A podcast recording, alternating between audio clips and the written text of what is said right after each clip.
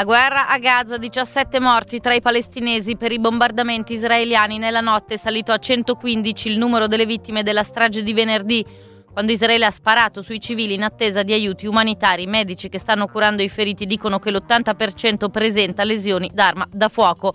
ONU e comunità internazionale chiedono un'inchiesta indipendente. Gli Stati Uniti intanto annunciano l'invio di aiuti.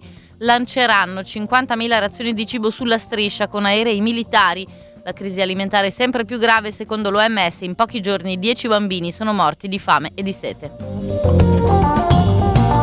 Chico Forti tornerà in Italia, ha firmato ieri sera il via libera all'estradizione dagli Stati Uniti dove da 24 anni è all'ergastolo in un carcere di massima sicurezza l'annuncio di Giorgia Meloni da Washington prima del colloquio con Joe Biden.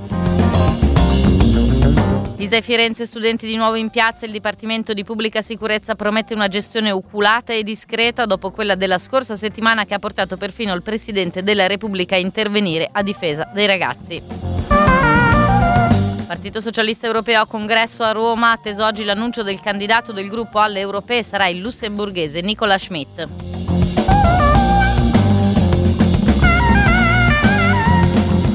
Sono le 8.31 minuti, Popolare Network. Buongiorno ascoltatori e ascoltatrici, il giornale radio. Cominciamo con la guerra a Gaza. Nella notte eh, nuovi bombardamenti israeliani avrebbero provocato almeno 17 vittime a Deir al-Bala nel centro e a Jabalia nel nord della striscia. Tanto è salito a 115 il numero delle vittime della strage di venerdì, quando i militari israeliani hanno aperto il fuoco contro i civili che aspettavano la consegna di aiuti umanitari a Gaza City. Tutto questo mentre cresce la pressione internazionale su Tel Aviv per un cessate il fuoco. Vediamo gli aggiornamenti in studio con Sara Milanese. Diana, buongiorno. Eh, era stato annunciato già ieri sera, ora arriva la conferma da parte del Ministero della Sanità di Gaza che ha recuperato i corpi di altri tre palestinesi uccisi venerdì. Il numero di vittime accertate sale quindi, come dicevi, a 115. I medici dell'ospedale di Al-Adwa, che ha accolto una parte dei 760 feriti della strage, i medici dichiarano che l'80% eh, di questi eh, pazienti presenta lesioni d'arma da fuoco e il dato è confermato anche dai delegati dell'ONU che hanno visitato la struttura. Ricordiamo che Israele ha respinto la responsabilità delle morti perché sostiene che molte delle vittime sono rimaste uccise nella calca o travolte dai camion. La strage di venerdì è stata condannata dalla comunità internazionale che chiede un'inchiesta indipendente. In questo contesto non è chiaro come stiano procedendo i negoziati tra le parti.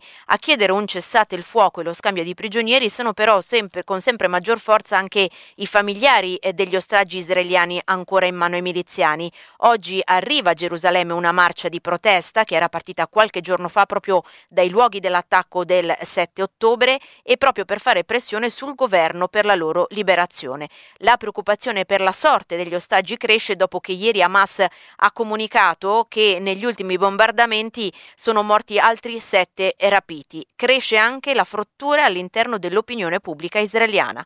Sentiamo Anna Momigliano, giornalista e corrispondente dall'Italia per il quotidiano israeliano Arez.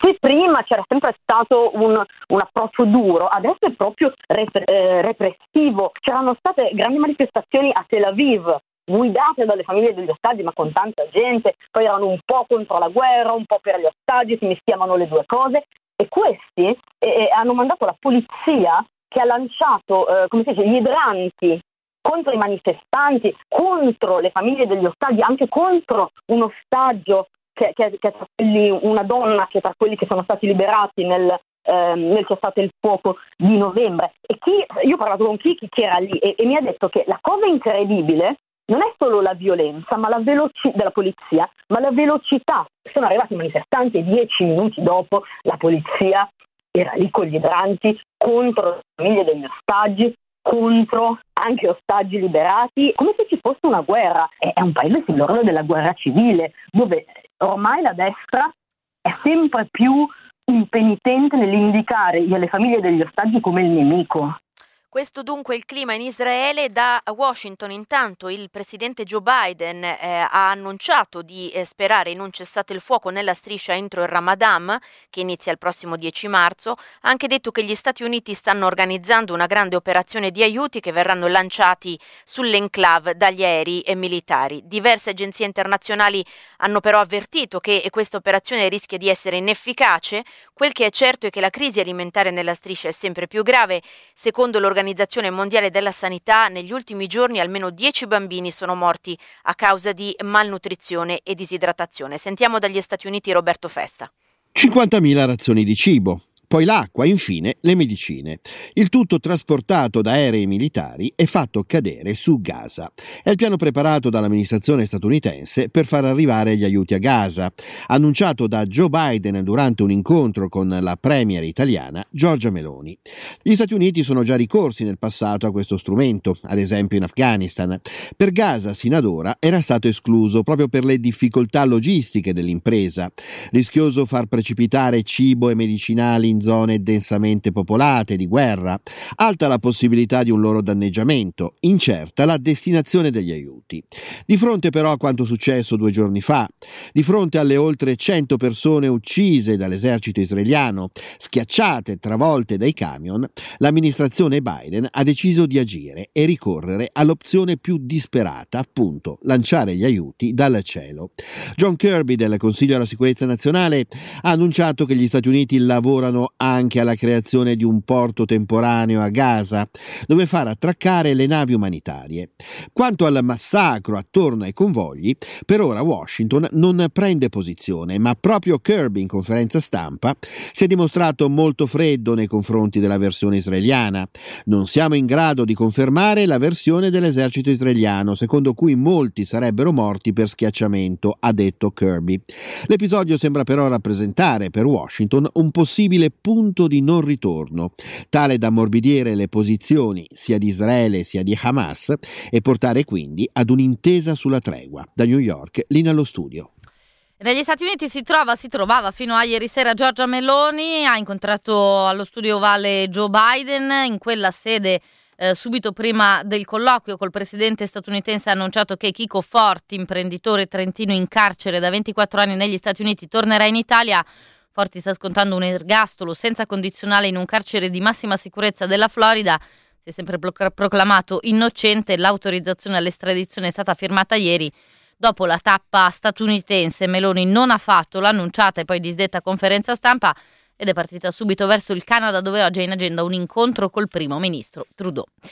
Si svolgerà oggi a Roma il congresso del Partito Socialista Europeo, ospitato nella capitale dal PD. Già ieri si sono svolti incontri bilaterali tra i rappresentanti già arrivati in città. Oggi dovrebbero essere presentati ufficialmente il manifesto verso le elezioni europee di giugno e il nome del candidato eh, del gruppo, che sarà quello del lussemburghese Nicolas Schmidt. Sentiamo da Roma Anna Bredice. L'omaggio alla lapide dedicata a Giacomo Matteotti nel luogo dove fu rapito cento anni fa ha aperto il congresso del Partito Socialista Europeo che si tiene a Roma, dove oggi verrà scelto il candidato alla presidenza della Commissione Europea Nicolas Schmidt, il quale già ieri qui a Roma ha escluso qualsiasi appoggio a von der Leyen se lei dovesse ottenere i voti e il sostegno dei due gruppi di destra ed estrema destra, Identità e Democrazia e i conservatori riformisti, due gruppi dove sono inseriti i partiti di Salvini e Meloni. Davanti alla lapide di Matteotti, Schlein ha detto che era lì perché non si può riscrivere la storia. Il riferimento è al tentativo della destra di sminuire il fascismo con tutto quello che fu, compresi gli assassini degli oppositori in Parlamento. Nessuna alleanza con la destra estrema di qualsiasi fede gli ha fatto eco quindi Schmidt. Oltre all'elezione del candidato ci sarà anche la presentazione del manifesto per le elezioni europee che raccoglierà tutto quello che ha ispirato il PSE in questi anni, la transizione ecologica, la battaglia sui salari e poi la pace in Ucraina e Medio Oriente. Naturalmente per Eli Schlein il congresso rafforza la sua leadership personale come leader di un partito che in Italia è alternativa credibile al governo Meloni, respinto come una destra con cui in Europa non ci si può alleare, ma è